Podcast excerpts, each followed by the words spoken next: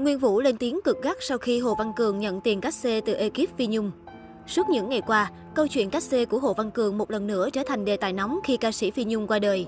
Mới đây, cộng đồng mạng xôn xao bàn tán khi ekip của ca sĩ thông báo đã chuyển giao đầy đủ tiền cắt xê cho Hồ Văn Cường.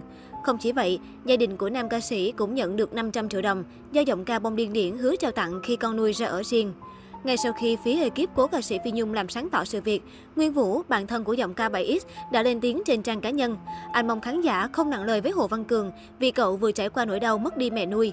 Đồng thời Nguyên Vũ cũng mong sự việc có thể khép lại để người bạn quá cố của anh có thể yên tâm nhắm mắt. Vấn đề của Hồ Văn Cường đã giải quyết xong, tiền đi hát của em ấy sẽ chuyển vào sổ tiết kiệm do mẹ em ấy đứng tên.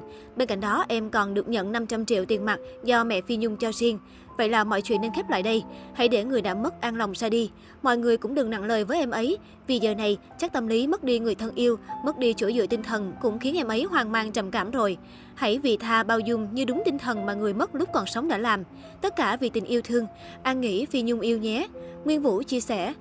Không chỉ có Nguyên Vũ mà một thành viên trong ban tổ chức Việt Nam Idol Kids 2016, cuộc thi Hồ Văn Cường tham gia và đoạt giải quán quân có bài đăng gây chú ý.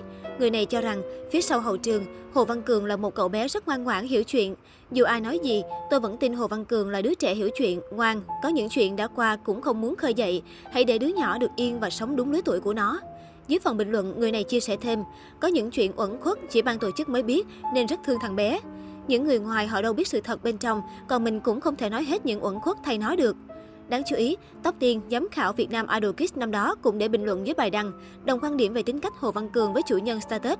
Nữ ca sĩ cũng bày tỏ thắc mắc, em chỉ không hiểu nổi sao người lớn hùi nhau ăn hiếp thằng bé. Chia sẻ của Tóc Tiên nhanh chóng nhận được nhiều sự quan tâm, đồng tình từ phía cư dân mạng. Ai nấy đều bày tỏ sự khó hiểu khi giọng ca trẻ liên tục bị những người thân thiết cộng sự của Phi Nhung dằn mặt những ngày qua. Được biết, sau khi quản lý hoàn trả toàn bộ số tiền cách xê 5 năm qua, fanpage cá nhân của Hồ Văn Cường đăng tải status làm rõ mọi vấn đề liên quan. Trong bài viết, Hồ Văn Cường khẳng định chưa bao giờ phủ nhận công ơn và tin rằng mẹ Phi Nhung sẽ hiểu được nỗi lòng của bản thân.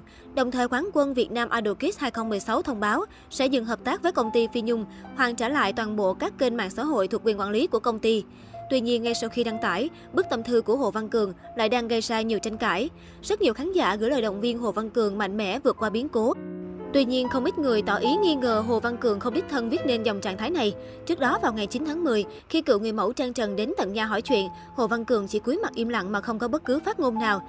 Đây không phải lần đầu tiên Hồ Văn Cường dính phải nghi vấn không tự tay viết status đăng lên fanpage cá nhân.